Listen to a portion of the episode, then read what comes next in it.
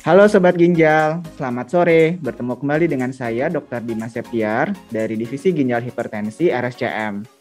Pada sore hari ini, kita akan membahas tentang hipertensi pada usia lanjut, apa yang berbeda. Dan kebetulan kita kehadiran dua narasumber dari Divisi Ginjal Hipertensi, dan ini adalah suatu kehormatan bisa mengundang Prof. Dr. dr. Suhardjono, SPPD KGH K-Ger, dan juga Dr. dr. Maruhum Bonar H. Marbun, spesialis penyakit dalam, konsultan ginjal hipertensi. Selamat sore Prof. Dok. Selamat sore. Selamat sore. Sehat-sehat ya Prof. Dok. Ya. Baik, syukur. Jadi tentang tema podcast kita kali ini terkait dengan hipertensi. Podcast kita sebelumnya lebih banyak membahas tentang penyakit ginjal kronik. Namun pada podcast kali ini kita akan membahas tentang sedikit penanganan hipertensi khususnya pada usia lanjut. Apa saja yang berbeda? Nah, sebelumnya saya ingin bertanya dan sedikit menceritakan tentang yang terjadi di lapangan kepada Dr. Bonar.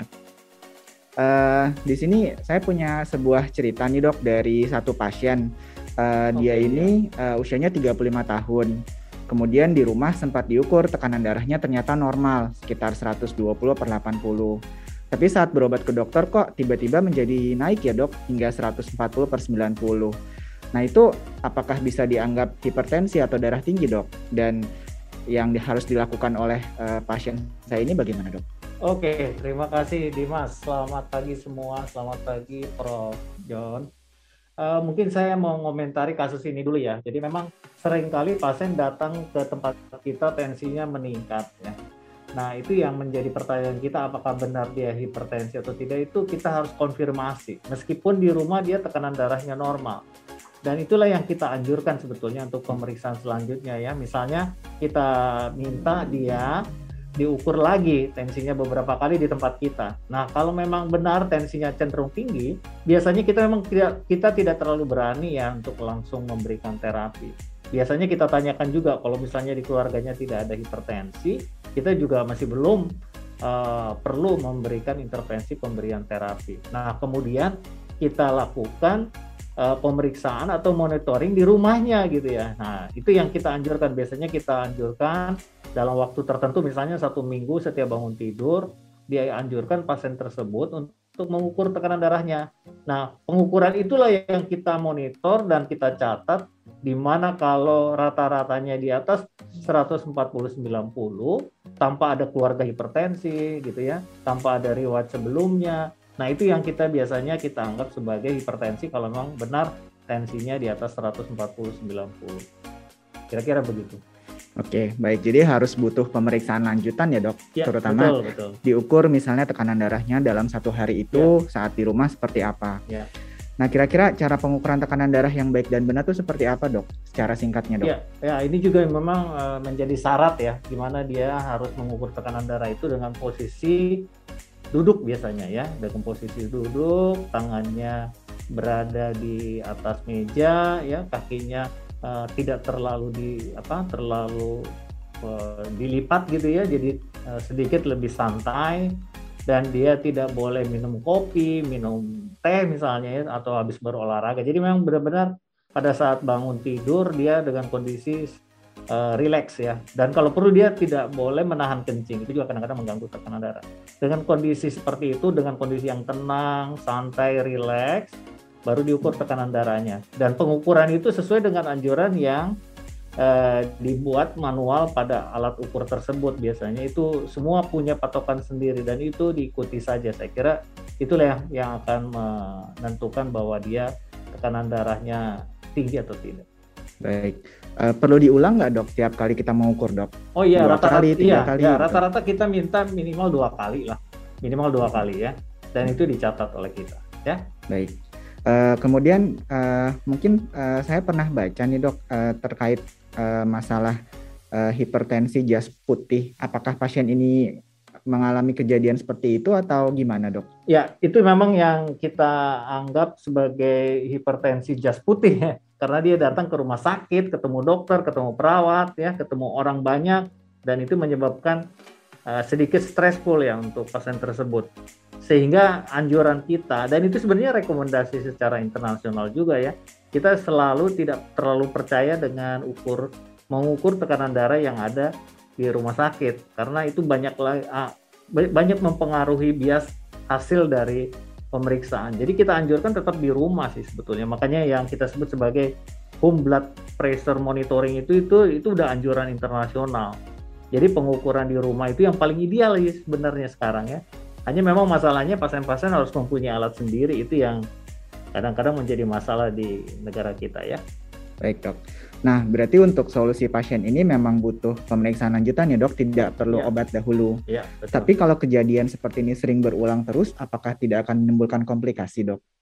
Oh kalau komplikasi lain lagi masalahnya kayaknya ya. Jadi tetap kita mengukur tekanan darah itu secara rutin, terutama di rumah. Namun jika tekanan darahnya tidak mencapai 140/90 ya berarti bukan hipertensi. Tapi kalau jika lebih dari itu ya kita memikirkan komplikasi yang lain ya. Nah komplikasi yang lain itu yang mungkin kita membutuhkan pemeriksaan-pemeriksaan lanjutan ya. Karena kadang-kadang orang hipertensi itu tidak punya keluhan, itu yang sering terjadi. Ya, betul dok. Ya, sama sekali nggak ada keluhan.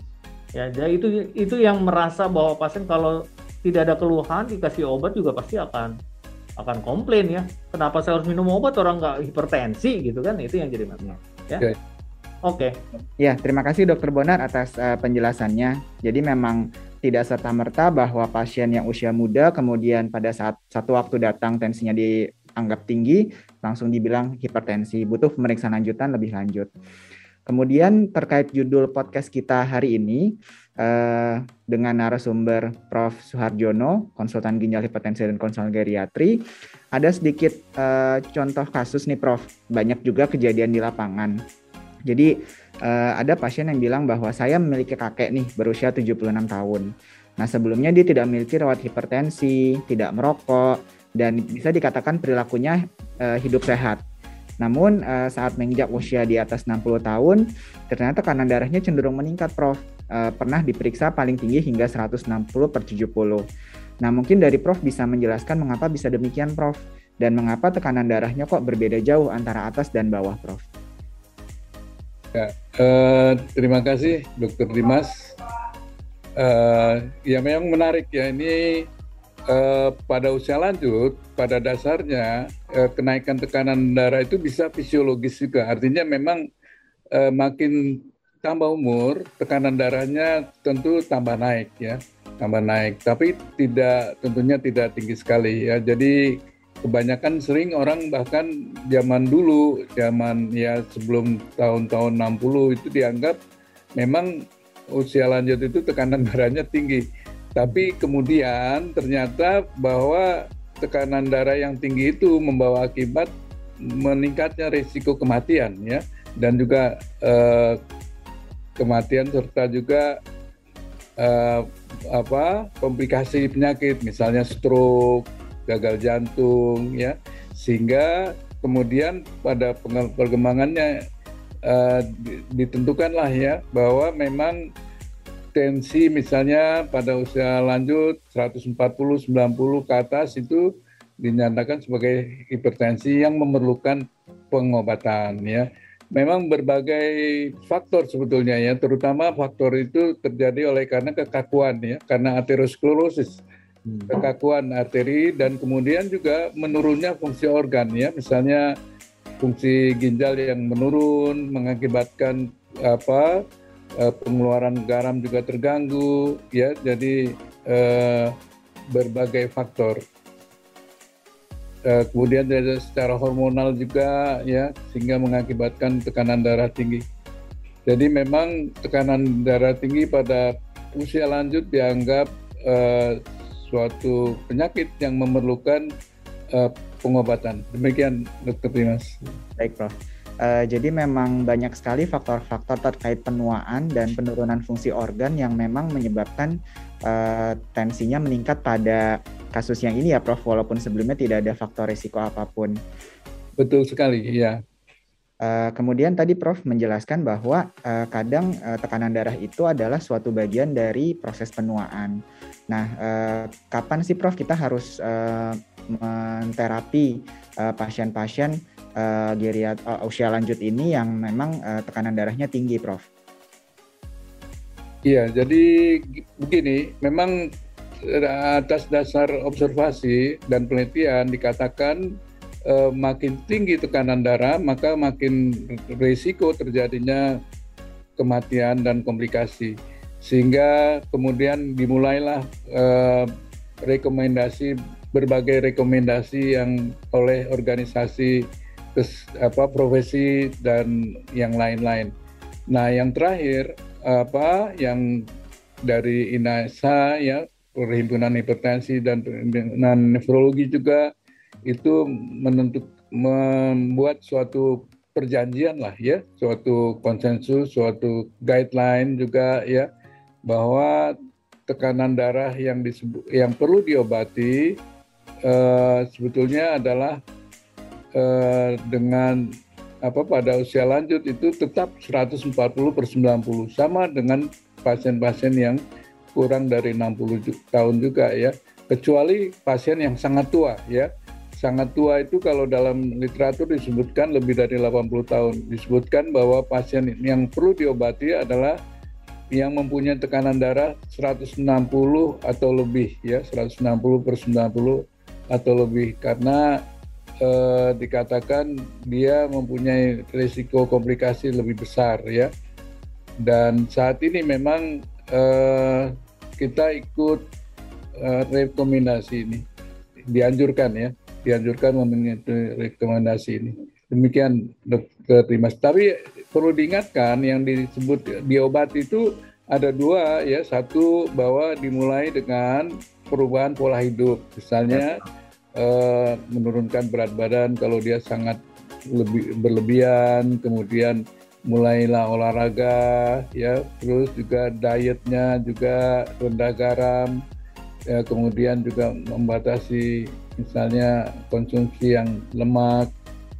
Jadi betul-betul namanya perubahan gaya hidup dulu ya, baru kemudian setelah itu tidak berhasil mencapai target, maka harus dapat dilakukan pemberian obat-obat. Dimulai obat-obat. Jangan khawatir, karena obat yang sekarang ini ternyata efek sampingnya jauh lebih sedikit dibandingkan obat-obat yang ya misalnya 20 tahun yang lalu, di mana terjadi efek samping yang cukup berat ya. Demikian Dr. Dimas. Baik, Prof. Jadi memang pengobatannya tidak hanya terbatas dengan obat ya, Prof, tapi memang tanpa obat pun juga itu yang harus diprioritaskan sebelum nata laksana semuanya. Kemudian untuk kakek tersebut nih, Prof, tadi kan tensinya sekitar 160/70 dan memang cenderung tinggi seperti itu. Jadi memang pada pasien ini perlu mendapat pengobatan ya, Prof? Betul sekali. Saya kira lebih bagus diedukasi dulu ya, ditanya dulu apa kebiasaan makannya, karena kebanyakan ya mereka gini, karena pada usia lanjut itu rasa pengecapnya itu berkurang, kebanyakan mereka mengkonsumsi garam lebih banyak kelihatannya ya. Selalu mengeluh, ini kok kurang asin gitu ya. Jadi makan asin, kemudian juga suka yang asin-asin. Nah itu perlu diperhatikan sekali ya. Kemudian juga mereka kurang gerak mungkin ya. Merokok ya, itu termasuk faktor risiko juga kan, harus diedukasi lah ya. Kemudian diawasi, akhirnya kita coba mulai dengan pengobatan apabila tidak berhasil dengan tindakan tersebut. Demikian. Ya, baik, Prof. Terima kasih atas sarannya, Prof. Kemudian terkait obat-obatan, Prof, tadi kan Prof mengatakan bahwa selain pengobatan yang tanpa obat, yaitu dengan konsumsi diet rendah garam, kemudian istirahat yang cukup, dan juga mengatur aktivitas fisik sehari-hari, banyak nih yang mengatakan juga kalau misalnya obat hipertensi ini kan dikonsumsi jangka panjang, Prof. Terutama kalau usia lansia ini ada yang khawatir apakah memang obat-obatan ini nanti akan mengganggu fungsi ginjalnya, Prof. Karena kan dikhawatirkan penggunaannya jangka panjang. Kemudian juga apakah diperlukan penyesuaian dosis obat, Prof. Ada yang menanyakan seperti itu. Menurut Prof, bagaimana, Prof? Ya sudah tentu ya, dengan menurunnya fungsi organ mestinya ya, bahwa tentu akan mempengaruhi juga ya dosisnya. Jadi selalu prinsipnya obat-obat yang ada sekarang itu cukup aman, akan tetapi selalu pada usia lanjut perlu diperhatikan bahwa kita mesti memulai dosis dengan dosis yang rendah dulu ya. Kita coba dosis rendah dulu, apabila tidak ada efek samping dan tensinya masih tinggi, kita tambah dosisnya ya. Ya, jadi mulailah dengan dosis rendah, kemudian ditambah sedikit-sedikit, apalagi kalau belum terkontrol boleh ditambah obat yang lain ya. Jadi sesuai dengan pengobatan hipertensi seperti biasa aja ya. Yang perlu diketahui, perlu diajarkan juga bahwa pasien itu harus jangan lupa minum obatnya ya. Jadi dan harus tiap hari minum obatnya dan jangan lupa pada waktu yang sama ya. Jadi kalau setiap pagi ya setiap pagi gitu, jangan ngacak ya, karena dengan cara itu maka kita bisa mengontrol tekanan darahnya jauh lebih bagus dan lebih baik ya. Terima kasih. Baik Prof. Kemudian juga ada satu lagi Prof, ada pasien yang sering mengatakan bahwa konsumsi obat darah tinggi saya ada banyak dok, ada 3. Nah setelah minum salah satu obatnya itu dia sering merasa pusing Prof, jadi terutama pada saat dari duduk menuju ke berdiri. Nah itu apakah memang efek dari obat darah tinggi atau bagaimana Prof, dan apakah memang ada yang perlu diwaspadai terutama pada pasien-pasien usia lanjut ini Prof? Ya betul sekali ya, sebetulnya cukup banyak juga ya yang disebut orthostatic hipotensi itu ya. Jadi kita baru tahu adanya komplikasi ini tentunya kalau dia sudah mulai minum obat itu. Mungkin ada satu dua obat yang menimbulkan hal demikian.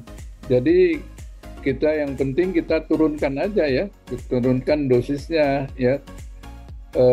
Turunkan dosisnya atau diganti obatnya lah ya, dicoba lagi nanti dengan obat yang lain yang lebih cocok ya. Kita yang gini perlu diingatkan kembali bahwa pengobatan hipertensi bukan masalah tekanan darahnya juga, akan tetapi juga bagaimana kita mengendalikan faktor-faktor risiko yang lain ya.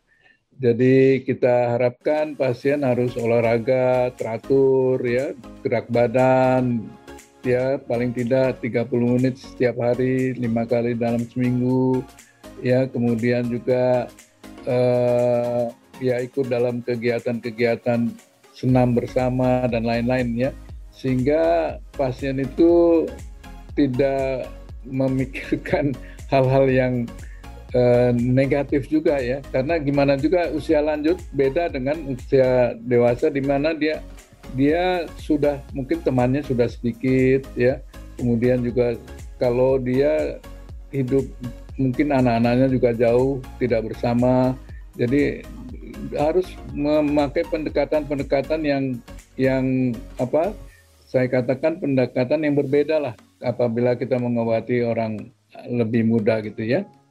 Apalagi kalau sudah namanya ada frail ya, frail atau kerentanan atau kerapuhan ya. Jadi dia sudah otot-ototnya sudah berkurang sehingga dia sudah lemah ya.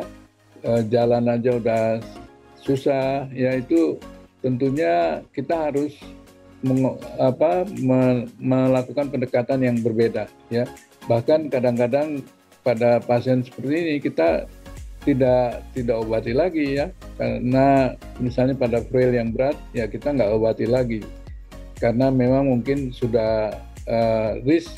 Kita tahu kalau pengobatan itu kita juga menentukan apakah risiko atau komplikasi atau keuntungannya bagaimana gitu, rasio antara keuntungan dan kerugian pengobatan. Kalau banyak ruginya ya janganlah ya. Demikian Dr. Dimas. Baik. Banyak pertimbangannya juga ya Prof ya, termasuk harus dipertimbangkan ya. Ya terutama pada usia yang sangat lanjut lah ya. Baik, dari Dr. Bonar ada mau ditambahkan, Dok? Oke, makasih Dr. Dimas, makasih Prof. John. Mungkin saya nambahkan sedikit aja bahwa emang selalu pengelolaan hipertensi itu menjadi masalah karena apa? Seringkali pasien tidak ada keluhan, kemudian usianya makin bertambah juga merasa bahwa dia tetap sehat. Itu yang menjadi pertanyaan kita sebenarnya. Bagaimana dan kapan kita harus melakukan rutin mengkonsumsi obat darah tinggi, di mana pasien tersebut biasanya datang ke tempat kita itu tidak mempunyai riwayat mengkonsumsi obat yang rutin. Itu yang sering jadi masalah. Mungkin saya mau sedikit bertanya juga ke Prof. John, karena ini terkait dengan tekanan darahnya ya. Orang menganggap tekanan darahnya memang benar 140/90. Tapi kalau misalnya tensinya tidak ada keluhan, tapi 150 juga per 90, umur 80 apakah benar harus juga diberikan obat? Karena orang menganggap kalau orang makin tua kan kekakuan pembuluh darahnya makin bertambah. Jadi tensinya dianggap itu sebagai keadaan yang alamiah. Jadi nggak perlu diobatin karena nggak ada keluhan, nggak ada riwayat penyakit sebelumnya. Gimana Prof pendapatnya Prof? Ya memang menarik sekali ya. Selalu ini pertanyaan yang selalu ditanyakan dalam setiap kesempatan ya. Jadi begini.